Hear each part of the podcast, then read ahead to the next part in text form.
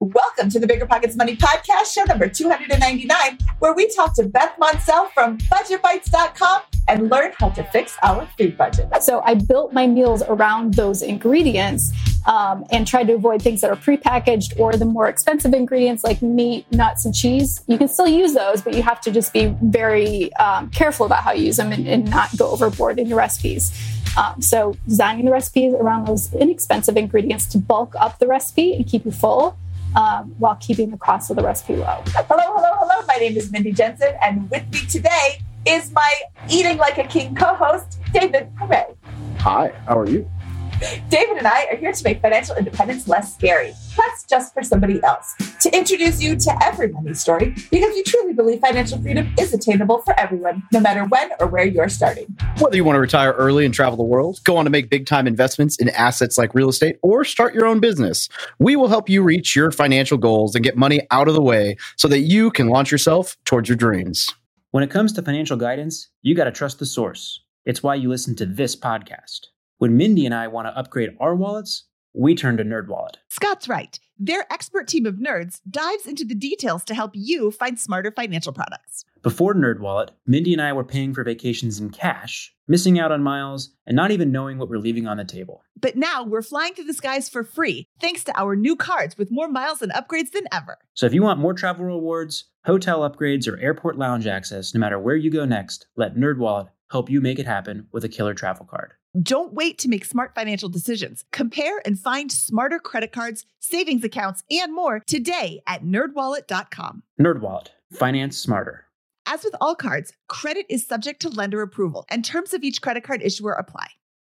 This show is sponsored by Airbnb. Did you know that I turned one of my first homes into an Airbnb? It's true. And it even helped me get the extra income I needed to launch my real estate career. So if you want to try your hand at making even more income with your property, Airbnb is the place to be. Your home might be worth more than you think. Find out how much at airbnb.com/host.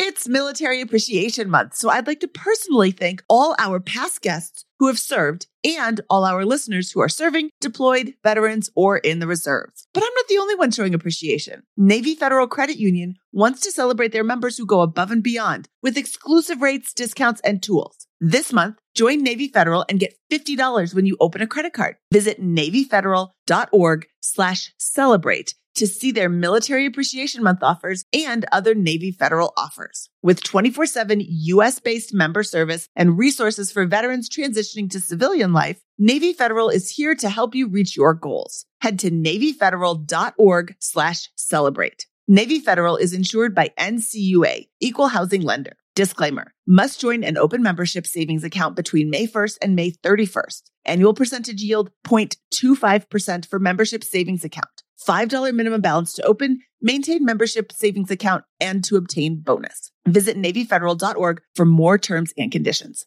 Okay, David, if you are anything like me, your food budget is a mess. Short of eating beans and rice for every single meal, you are frustrated with how to cut this giant expense in your budget while continuing to make healthy meals your family will actually eat. Beth started budgetbytes.com in 2009 when she was making no money and had cut everything out of her budget and food was the last category for her to look into. She didn't want to eat ramen three meals a day. So being the numbers nerd that she is, she started tracking her spending specifically on her food. And lo and behold, patterns appeared. Wow. Sound familiar? Almost like I'm onto something when I harp on tracking your spending on everything but I digress. Uh, just like tracking her spending in general, tracking her food spending allowed her to see where she could make cuts and where she could spend a little bit more, or allowed her to splurge, knowing she'd cut back a little bit later in the week or the month. So if your food budget is out of control, today's show is specifically for you. Yeah, uh, as you alluded to with the eating like a king and and my waistline, uh, I am no stranger to food or food expenses, and I learned a ton through this episode. So this is a lot of fun. You do not know budgetbytes.com, you have been living under a rock because anytime I go online to look for an inexpensive recipe or to try a new thing, budgetbytes.com comes up. That's budget, B-Y-T-E-S.com. So Beth, I'm super excited to hear about your story for why you started Budget Bytes. And then I want to talk about food. So welcome to the show. Thanks for having me. Okay, so let's let's look at how you decided to start Budget Bite. Yeah, it was kind of an accident, really. Um, it was something I was doing for myself at first. I was really just trying to figure out my own food budget. Um, I had just graduated with a degree in nutrition, so I I wasn't willing to eat really crappy food just because it was cheap, but I had already cut out everything else in my budget. So food was like the last thing that I had any room uh, for manipulation. So I started really analyzing how much I was spending on food down to the penny, um, and kind of calculating out the cost of my recipes and then how much each serving was. So I could try to stay under a goal of, you know, a certain number of dollars per day. And it was so eye opening that I got really excited about it. And I said something on my personal Facebook page and people were like, Oh, I want that recipe. I want that recipe. So I'm like, you know what? Why don't I just start a blog? And then I was like, wait, I don't know what a blog is or how to start a blog. So I had to Google it. And, um, I was like, this sounds like a fun free project because I'm kind of a project person. I always need something to keep my brain busy. Um, and that's how it started. And it, that was 2009, which is when we were going through the last big recession. So I was just kind of in the right spot at the right time. And I realized there were like so many other people in this country that needed the same information that I was finding out for myself. So I just went for it and it, it grew um, from day one and has never stopped. You said right place, right time, but I am also going to say you have very delicious recipes that are I don't want to say unique because in food that can be weird and nobody wants to eat weird food. Your your recipes are different but not weird. I'm going to say that. But they're also they're very good and they are right place right time and good food because there's no shortage of food bloggers. You're like, mm, I am never going to make yeah. that. That the picture looks amazing and then you look at the ingredients you're like, mm, no. Yeah, I really try to stick to things that are as easy as possible because I don't have time either. You know, and this has to be approachable. If people are actually going to do it and you know fix their budget they have to be able to actually do, do it not just look at the pretty pictures. So yeah that's a big part of it. Okay. In your faqs you have a, a bit that says i began planning my meals and grocery lists around the budget savers and avoiding the budget sinkers. I want to talk about these. What are some budget savers and what are some budget sinkers that were really helpful when you first started fixing your budget, your grocery budget? Sure. So I realized pretty quickly that single ingredient grocery items are always going to be the cheapest. So, you know, anything that's like pre-made or pre-packaged is always going to be more expensive. Um, the trade-off is that single ingredient, um, cooking can take a little bit more work. So, um, you know, buy really simple things like a head of cabbage, carrots, onions, potatoes. Those are all so cheap. I mean, like a dollar a pound, you know, and that's a lot of food. So I built my meals around those ingredients, um, and tried to avoid things that are prepackaged or the more expensive ingredients like meat, nuts, and cheese. You can still use those, but you have to just be very, um, careful about how you use them and, and, not go overboard in your recipes.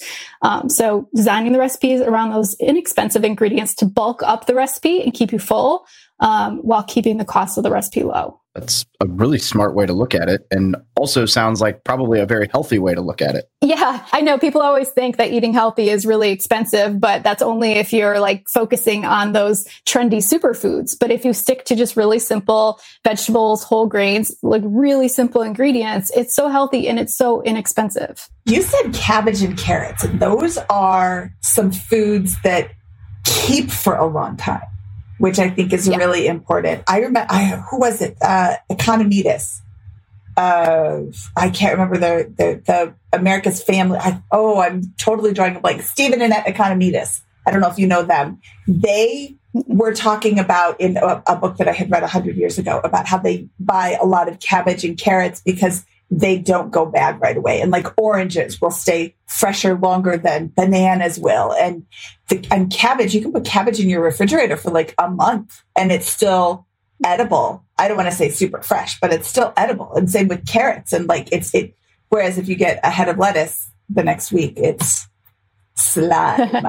yeah, reducing food waste is a huge part of staying in budget. So you really want to focus on those things that are going to either be shelf stable, um, they last a long time in the refrigerator, like you said, or frozen goods. Fro- like the freezer was probably the most helpful tool when I first started out. I stock it with frozen vegetables. I can use a little bit at a time. I don't have to worry about the rest going bad because it'll just go back in the freezer, you know, and then you always have stuff on hand. It's always fresh. Most of it's already chopped for you. So it cuts down on your prep time. And it's just one of the best ways to really cut your budget and save an effort too. Oh, I like that. Now you said meats, nuts, and cheeses are the budget killers. I was familiar with meats, but I didn't realize that nuts and cheeses are budget killers.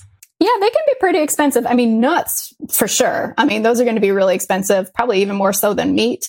Um, cheese tends to be kind of in the middle, but I would still say it's way more expensive than like beans, pasta, vegetables, and things like that. So, you know, you just have to be really careful about how you use them in recipes. Usually a little bit goes a long way further than you expect. And it, that's a trick I learned when I worked in food service. So um, I worked a couple different jobs making pizzas. And one thing they would make us do is measure out the cheese because when you're just putting cheese on a pizza, you pile it on there, you know, and you don't think anything of it. But if you actually just use a little bit and spread it out, it looks really sparse when you put it on there. But then after you bake it, everything melts and it covers it and you wouldn't know the difference. So um, just using less than you would think you need, you can still get a really satisfying dish um, and really cut down on the cost that way. I am super guilty of going overboard on cheese. Uh, I love me some cheese. So, me too. That's my favorite food group for sure. So, I mean, it was a struggle, but I made it work. Let's go back to the food waste is really important for keeping your food budget in check. And I think that this is something that is maybe a uh, flies under the radar when it comes to people thinking about their budget. Oh, of course, I only spent $100 at the grocery store. Yeah, but when you throw away $25 of it next week, that's a $25 like complete waste. Whereas you, yeah, you literally threw it in the garbage yeah, can. Yeah. You, I don't throw $25 in the garbage can but I do throw food away. How do right. we fix this problem? So, the number one thing I'm sure everyone's heard a million times, but it's planning.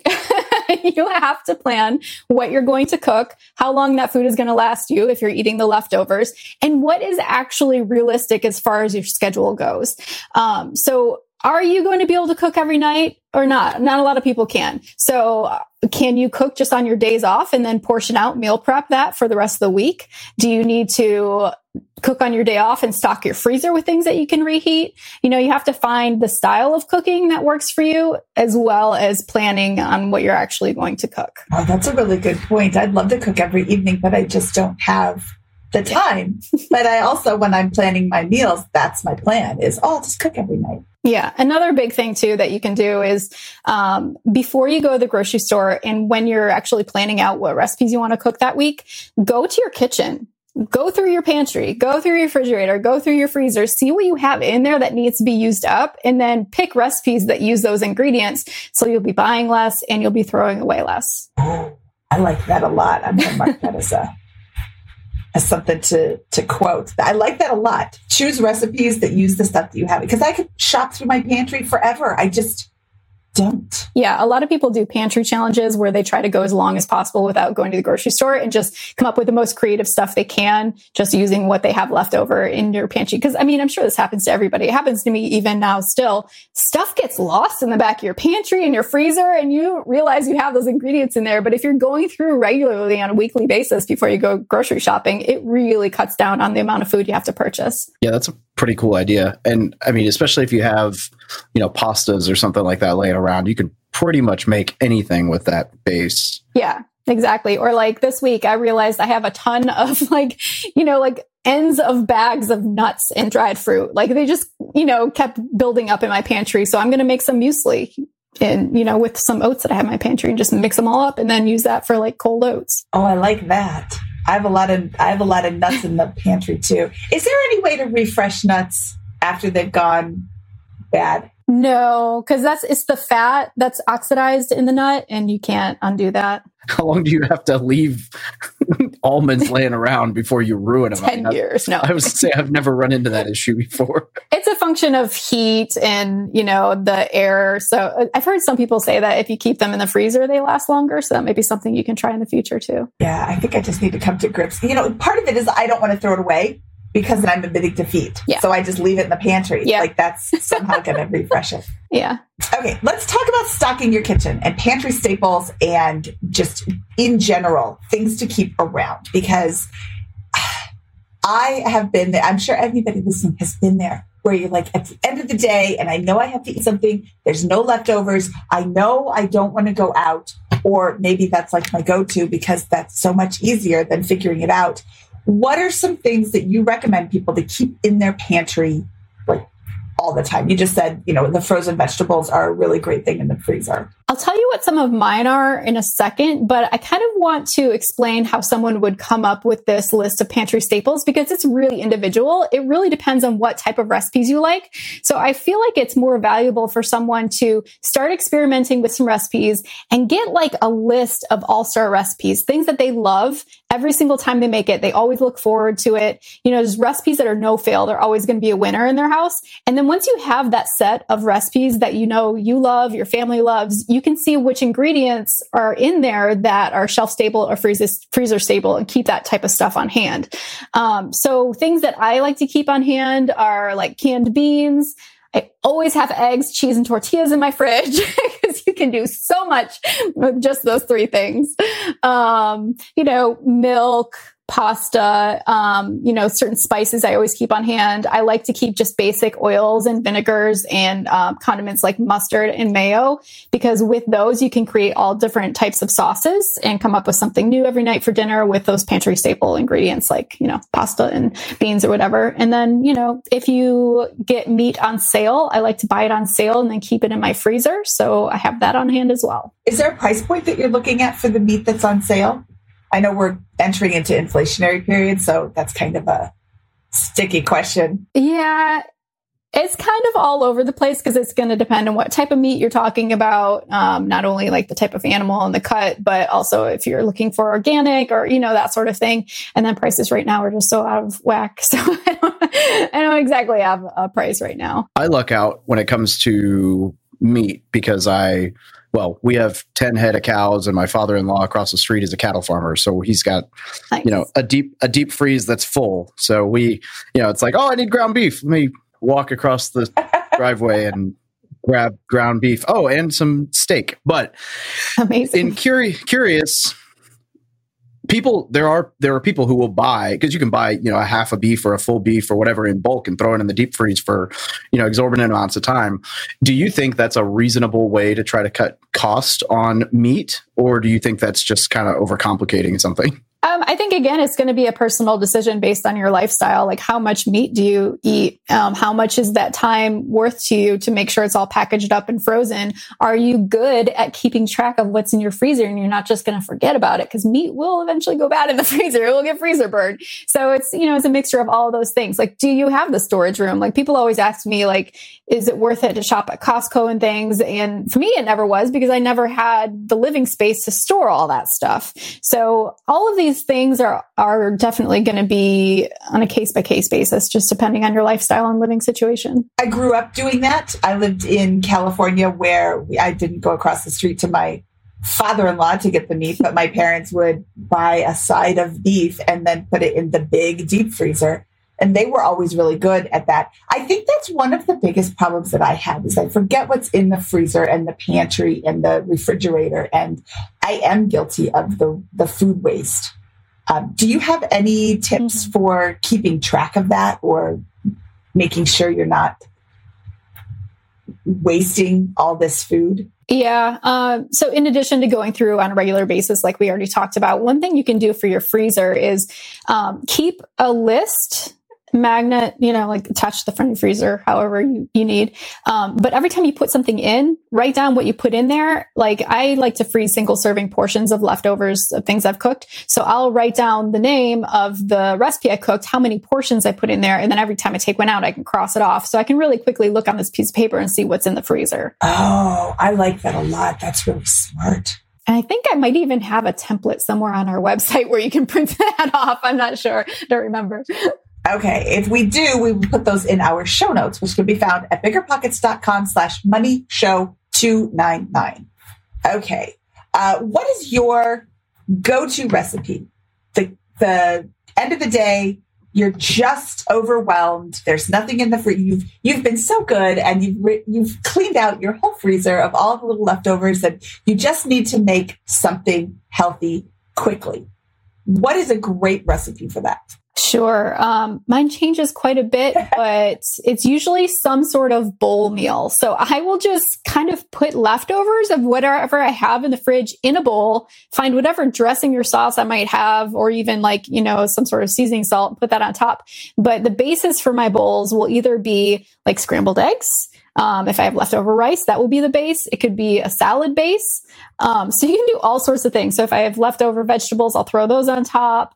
Um, cheese, anything leftover cheese can go on there. And I just put the most random stuff together. Pasta can be the base.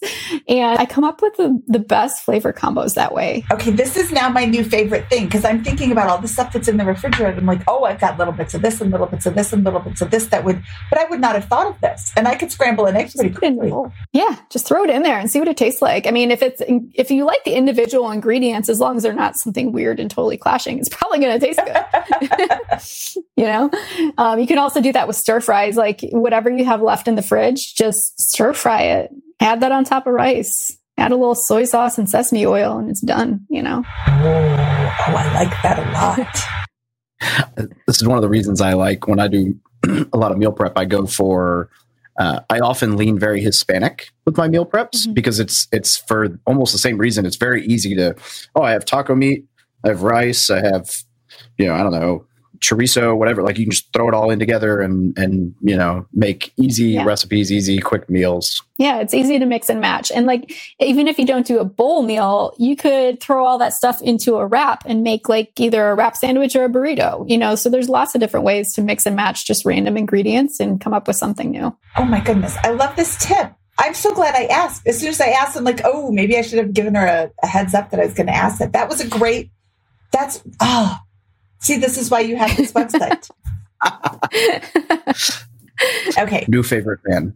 Yes. So let's talk about meal plans. I know I have to meal plan. I am, and that's not a new suggestion, but I've not done a really good job of doing that. And when I say not done a really good job, I mean, I haven't at all. Like I'll get on this great kick. I'm going to go buy all the ingredients and then I'm tired and I don't want to actually sit there and cook for 15 hours. Give me some tips for meal planning. So, the number one thing, which I think you're falling victim to, is getting overly ambitious with your plan. Start with one recipe. Just do one recipe a week until that becomes second nature. Then make two recipes a week until that becomes just second nature.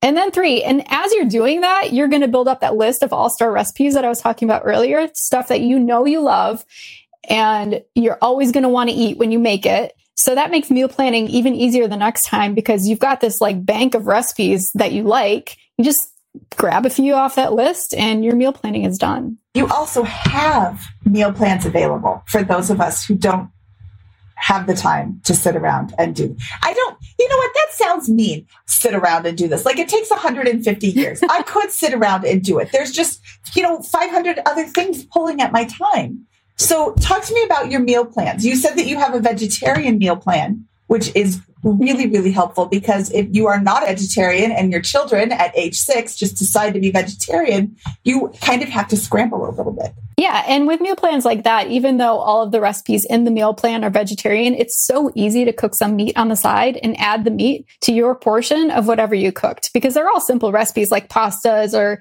you know, salad bowl meals like we were talking about earlier. Um, so I always, you know, I, I get sad when people think that vegetarian food is just for vegetarians because it's delicious for anyone. you know, you don't have to be a vegetarian to eat it. Either, you know, make one or two meals per, per week of vegetarian or make the vegetarian meal and add a little bit of meat. You know, you're still getting great food.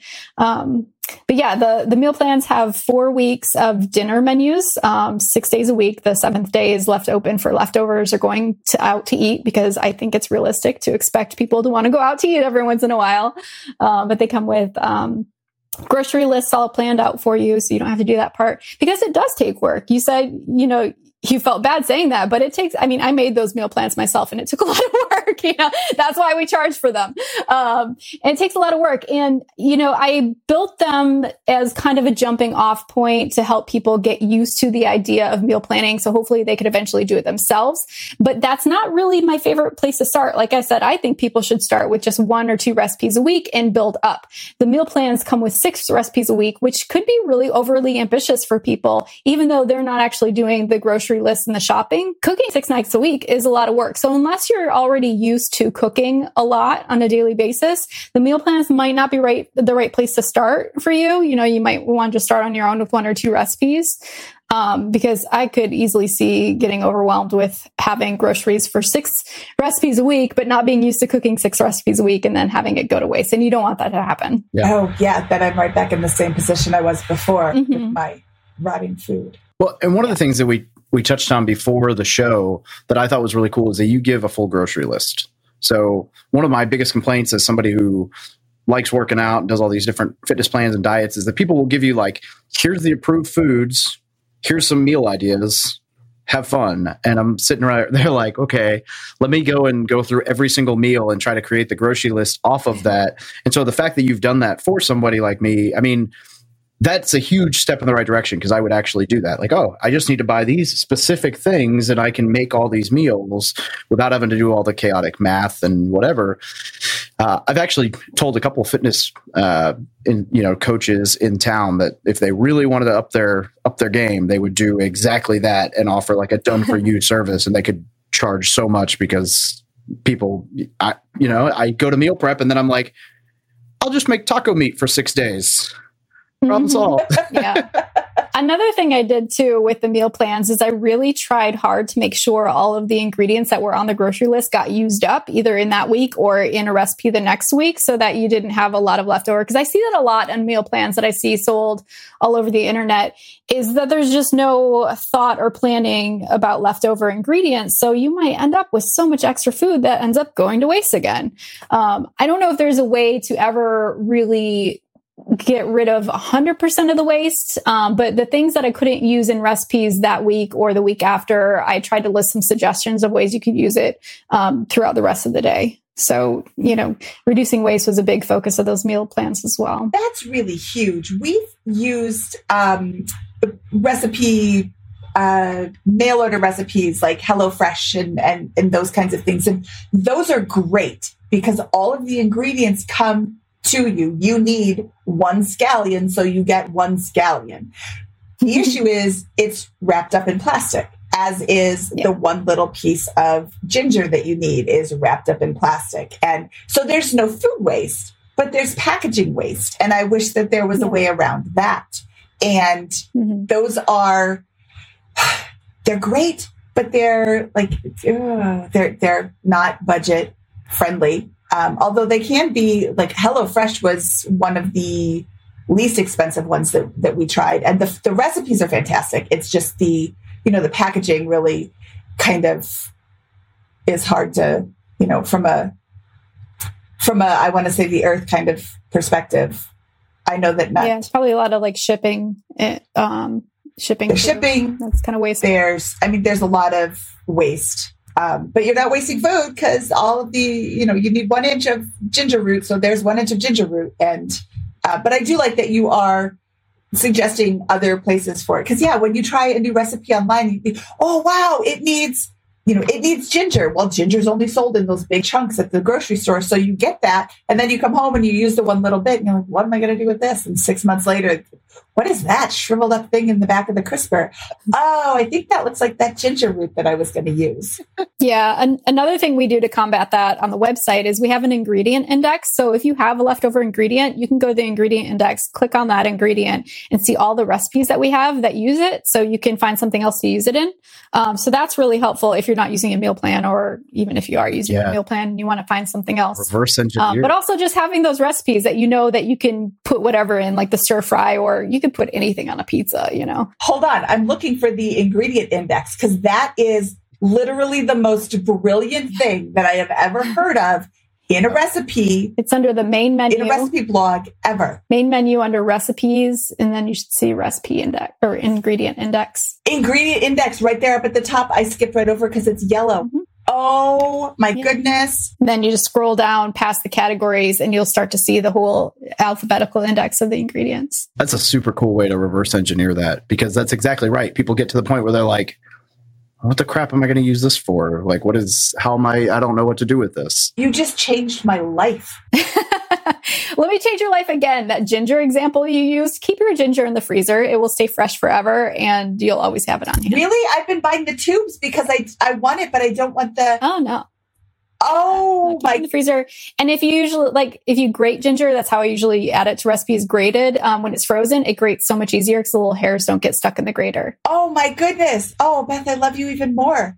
This ingredient, oh, kiss your designer for me, your website designer, because this is amazing. Or whoever database, whatever did this, whoever did this, this is so amazing because I have lots of weird ingredients. Like, how do I use up these jalapenos? Of course, I could make stuffed jalapenos yet again, or, you know, maybe they're too hot and I need something a little bit. Oh my goodness, I'm so excited. Okay. Well, here's another tip that isn't related to Budget Bytes, but if you have several leftover ingredients, if you just type those ingredients all together in Google, it's really good at finding recipes that use all the ingredients that you just put in at once. What? Really? Yeah. Yeah. Oh, because I have some weird stuff in my. Every once in a while, my husband is allowed to go to the grocery store and he comes back with things. I'm like, what am I going to do with this? Oh, it looked really good. Remind me to say no the next time you invite me over. so far, we've got moldy almonds and, and rotten Rancid ginger. almonds. Yeah, rotten ginger and a bunch of weird stuff in the fridge. In the pantry, the Oh. fridge is just Yeah. filled with rotting vegetables. Okay, as long as, as long as you got Cholula or Tapatio, we're good. Cholula, thank you. I have that one. There we go. Um, this is fantastic. I'm so excited. Now I want to cook. Now I want to go and Oh, make, uh, but I just cooked a whole lot. I made enchiladas. That's my go to. I have just Hmm. recently discovered that enchiladas are actually quite easy to make because the stuff is already cooked. Right. That's one of the reasons why I said I keep tortillas and cheese in my fridge at all times. You can do so many things with tortilla and cheese, and it's always good. Whether it's a quesadilla, an enchilada, a burrito, whatever, always tasty. yes, I agree. All right, so I I had a question that I was going to ask you. Uh, I have this problem that I'm sure I'm the only person in the world who has this problem, where you go to the grocery store to buy five items and you leave with 15 because you were hungry, and even if you eat before going to the grocery store to counteract, you will still your eyes are still hungry, and you will still buy things that you're like, you know, I, a may not be the healthiest thing in the world because you never get grocery store cravings for lettuce or b may not be the cheapest thing in the world because you aren't going to use all the food. So in the past i've thought about you know as i try meal prep companies or or different things i'd also thought about using something like instacart or or walmart delivery. So you don't even go to the store or maybe you go there and you pick it up. Walmart has the thing now where you can order it all. But for all of those you have to tack on a fee.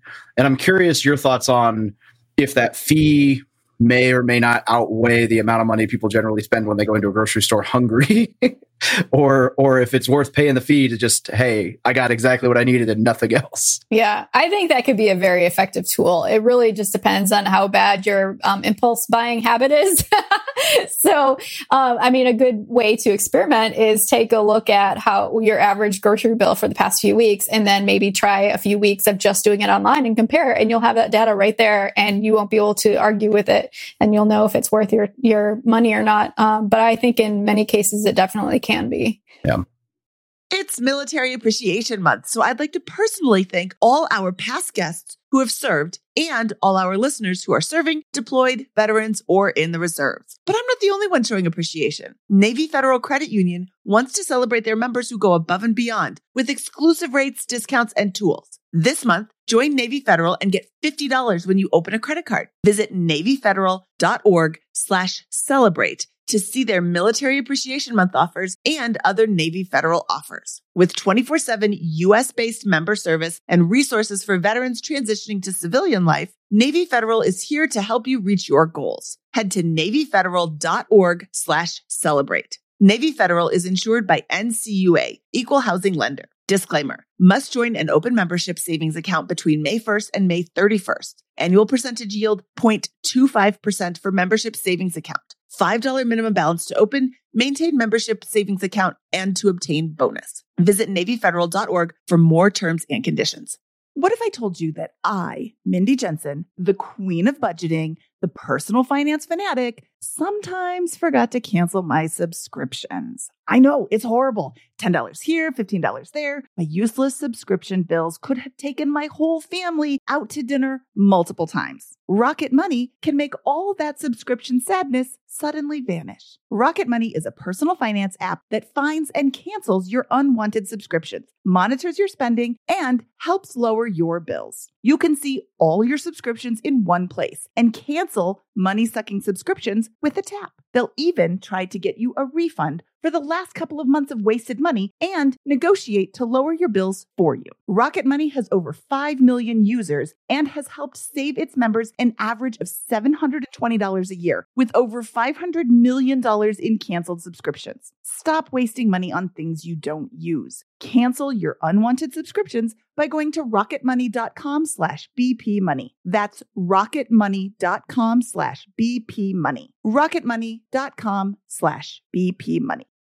Saving for a down payment, a wedding, or just looking for extra money to invest? Monarch Money turns your budgeting woes into wins. That's why the Wall Street Journal named it the best budgeting app overall. Monarch is the top rated all in one personal finance app. It gives you a comprehensive view of all your accounts, investments, transactions, and more. Create custom budgets, set goals, and collaborate with your partner. And now get an extended 30-day free trial when you go to monarchmoney.com slash pockets. Monarch's simple, intuitive design makes it easy to manage your money like a pro. Add a partner or family member to your account for no extra cost. So combined finances become a breeze. Customize your budgets and notifications, set up automatic rules for transactions, and more. After trying out Monarch for myself, I understand why it's the top rated personal finance app. And right now, get an extended 30 day free trial when you go to monarchmoney.com slash pockets. That's M O N A R C H M O N E Y dot com slash pockets for your extended 30 day free trial.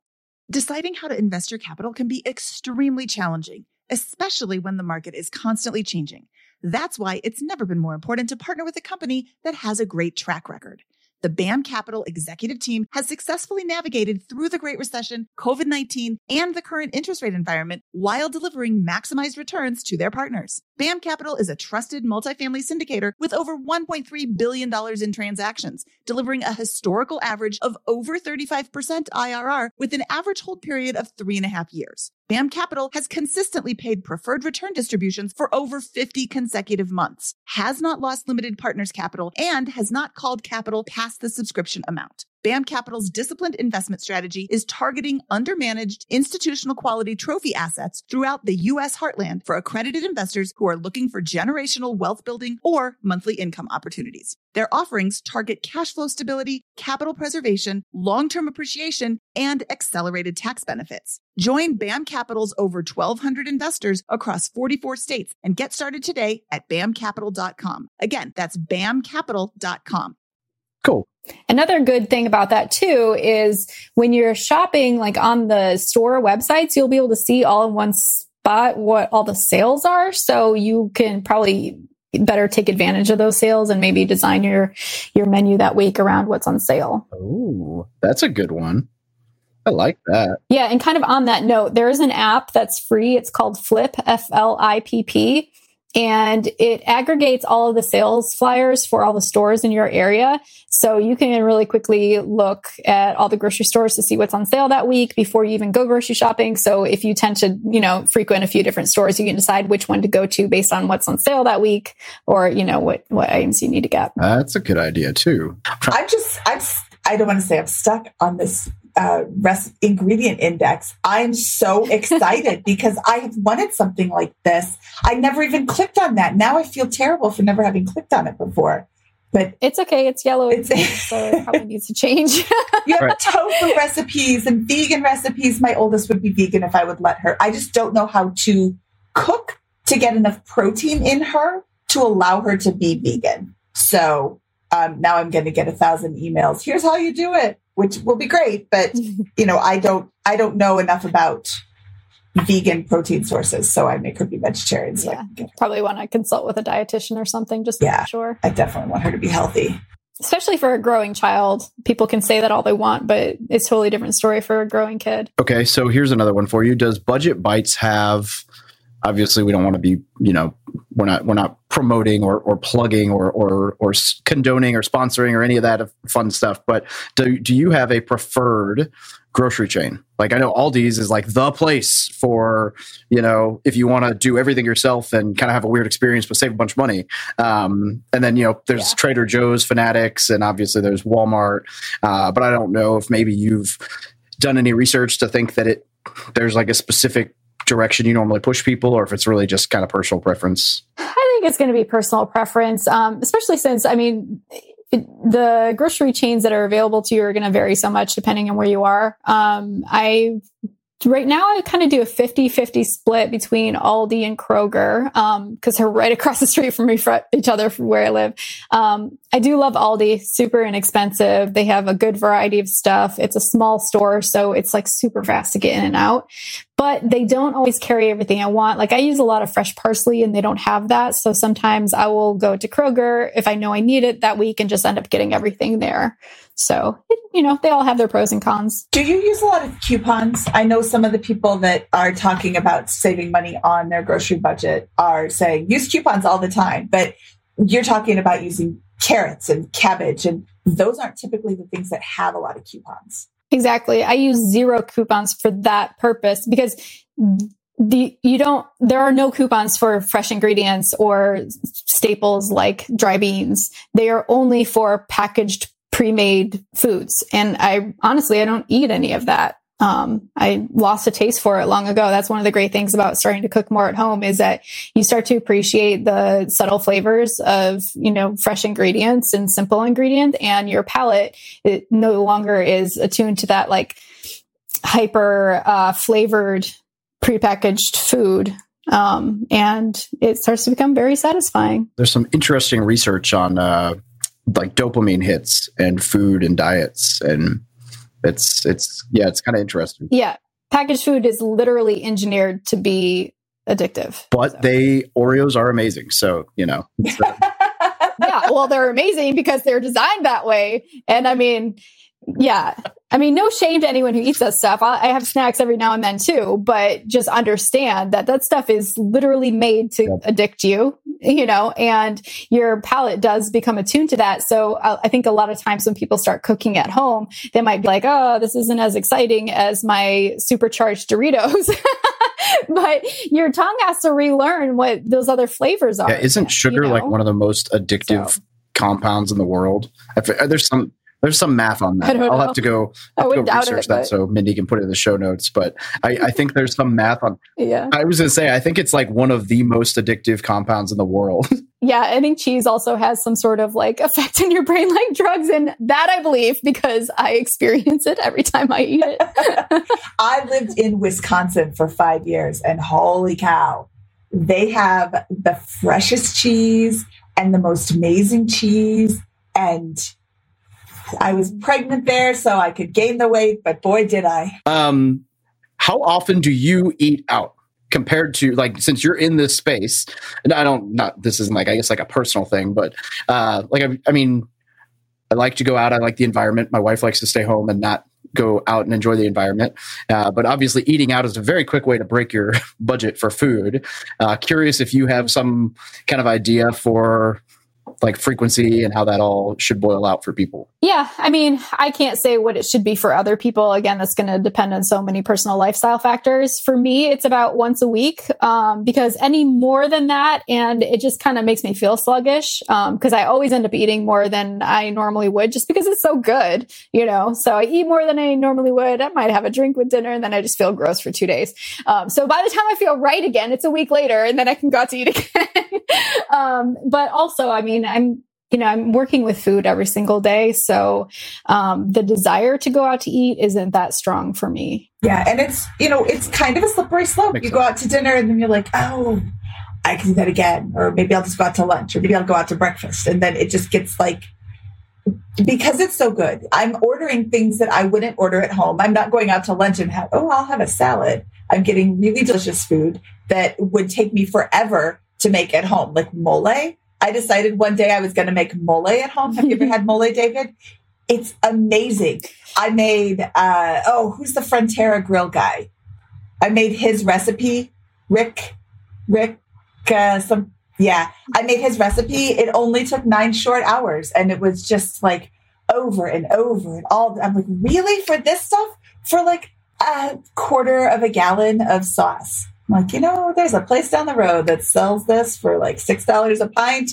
That is money well spent. So, yeah. And honestly, those are the types of things that I eat when I go out is things that I wouldn't prepare at home, like pho um, I mean, to get a good pho broth or a ramen broth, that takes a lot of time and care, and I'm not going to do that at home. So I'm going to go to the authentic place where someone who knows how to make it right will make it, and I can just pay for a bowl of it and be done with it.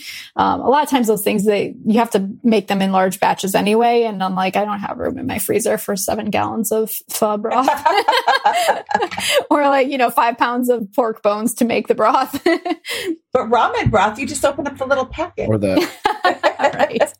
I suppose that's one way to do it. I mean, that's probably the cheapest way to exist. yeah. ramen. I do have several good like instant ramen recipes on the website. If anyone else out there still loves ramen past college like me, like, I will still eat that every now and then because you can do some fun stuff with it. So let's go back to just a moment ago. You said that you don't really like a lot of the prepared and packaged things. Are there any prepared or packaged like spices or like things. I used to watch Semi Homemade with Sandra. Why am I blanking on everybody's name today? Semi Homemade with is it Sandra Lee? And she would take uh, prepackaged things and mix them with fresh ingredients to make it semi homemade, and it was really really good. Mm-hmm. Um, are there anything that you like any go tos that you keep in your pantry? I'm not really sure if there's anything left that I keep on hand. I mean, I do usually keep a couple packets of ramen, instant ramen in there. Um, but that might be about it. And I mean, I really do think that's a good technique for people who are getting started with cooking.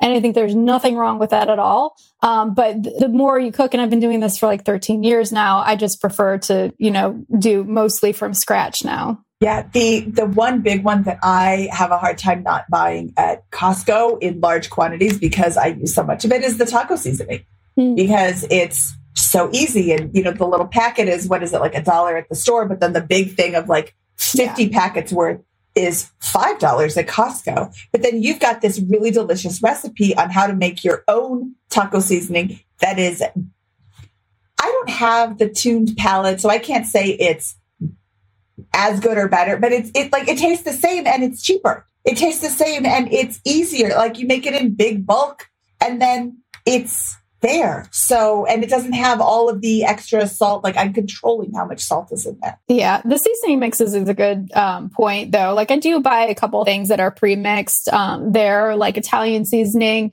And I mean, this don't have any extra ingredients in them. It's just, do I feel like measuring out four or five different spices every time I want to use that? Or do I just want to measure out of one? So you can kind of weigh the effort there. Like if it's something you're using a lot you know you're going to use up that whole bottle, go ahead and buy it pre-mixed, you know, but if it's something something you're not going to use a lot, I would not buy it pre-mixed because it's just going to go to waste in your pantry. Whereas if you had the single herbs and spices, you can use those for other things. Do you throw away your spices every six months or whatever you're supposed to do?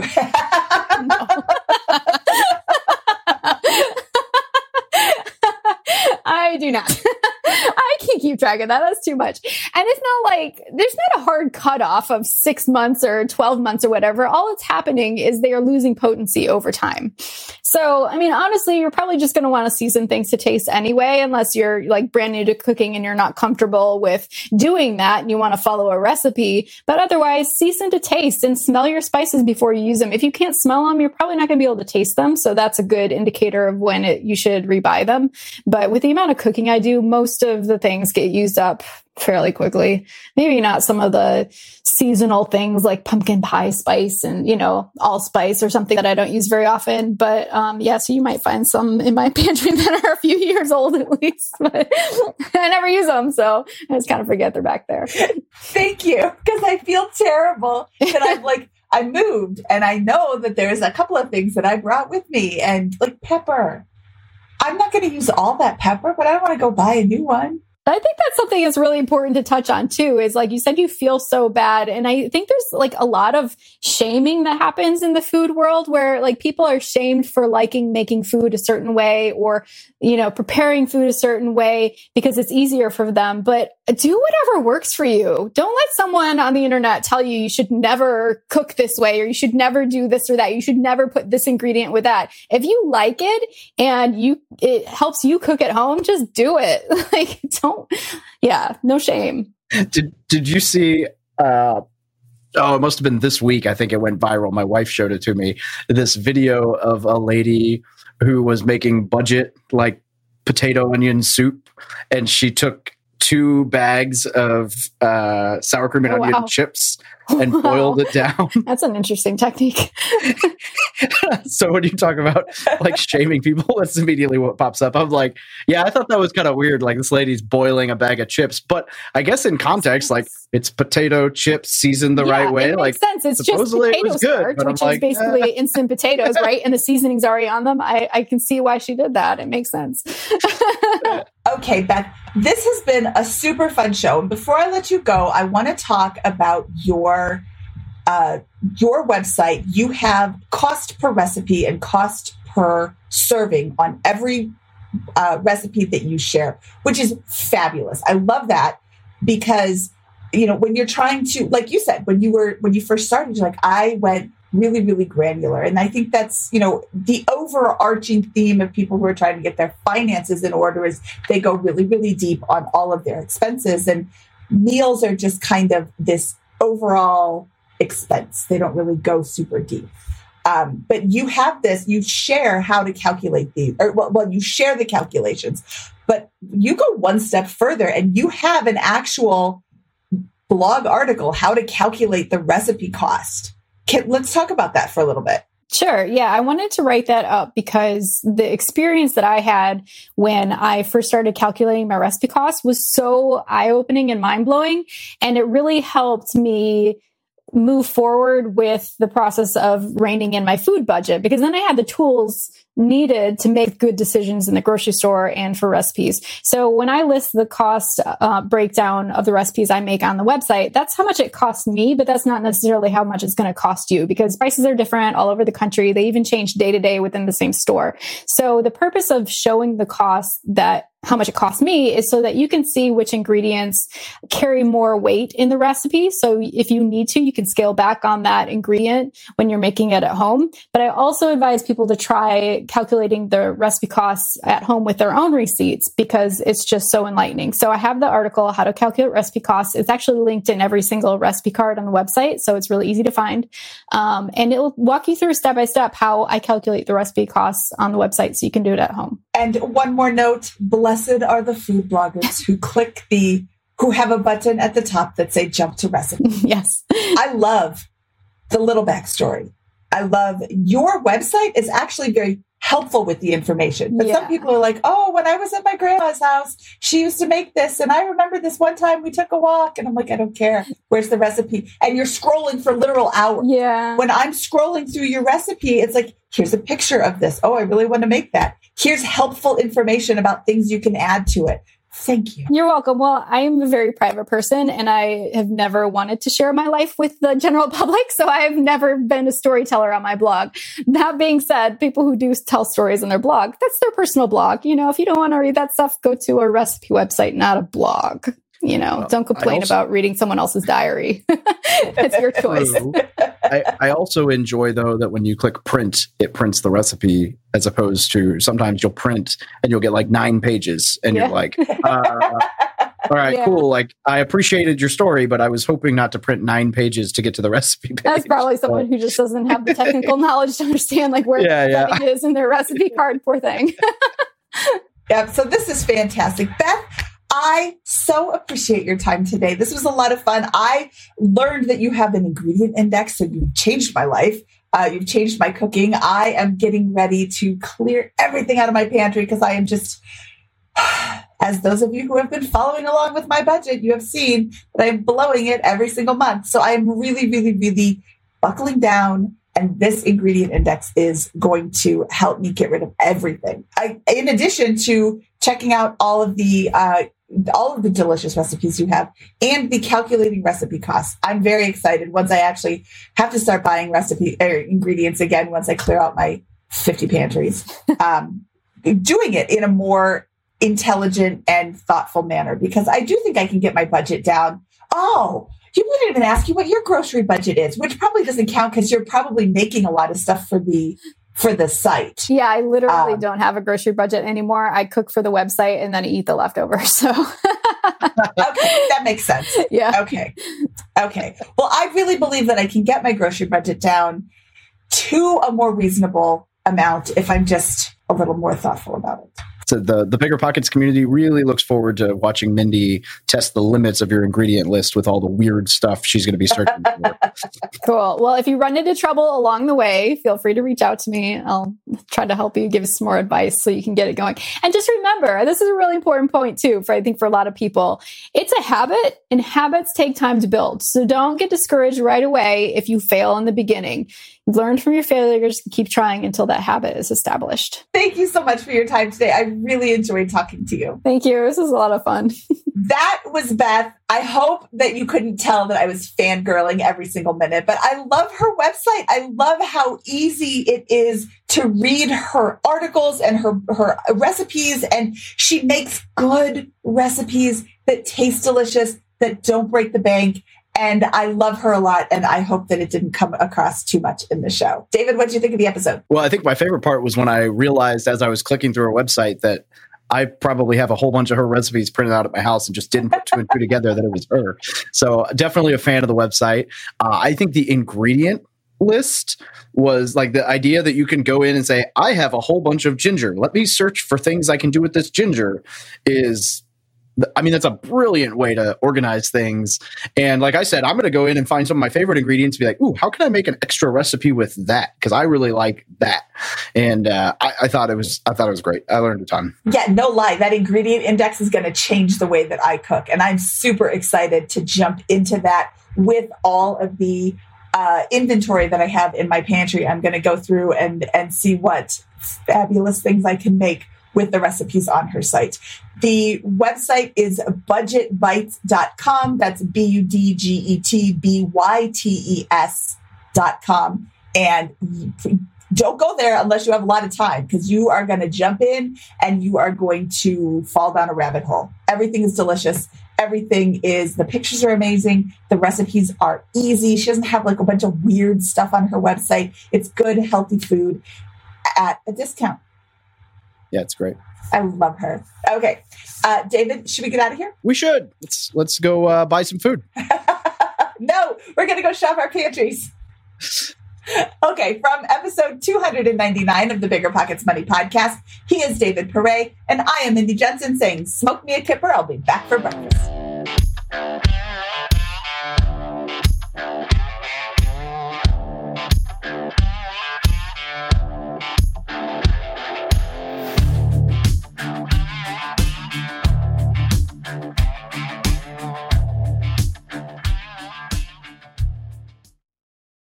Military Appreciation Month, so I'd like to personally thank all our past guests who have served and all our listeners who are serving, deployed, veterans, or in the reserves. But I'm not the only one showing appreciation. Navy Federal Credit Union wants to celebrate their members who go above and beyond with exclusive rates, discounts, and tools. This month, join Navy Federal and get $50 when you open a credit card. Visit NavyFederal.org slash celebrate to see their Military Appreciation Month offers and other Navy federal offers. With 24 7 US based member service and resources for veterans transitioning to civilian life, Navy Federal is here to help you reach your goals. Head to NavyFederal.org slash celebrate. Navy Federal is insured by NCUA, Equal Housing Lender. Disclaimer must join an open membership savings account between May 1st and May 31st. Annual percentage yield 0.25% for membership savings account. $5 minimum balance to open, maintain membership savings account, and to obtain bonus. Visit NavyFederal.org for more terms and conditions.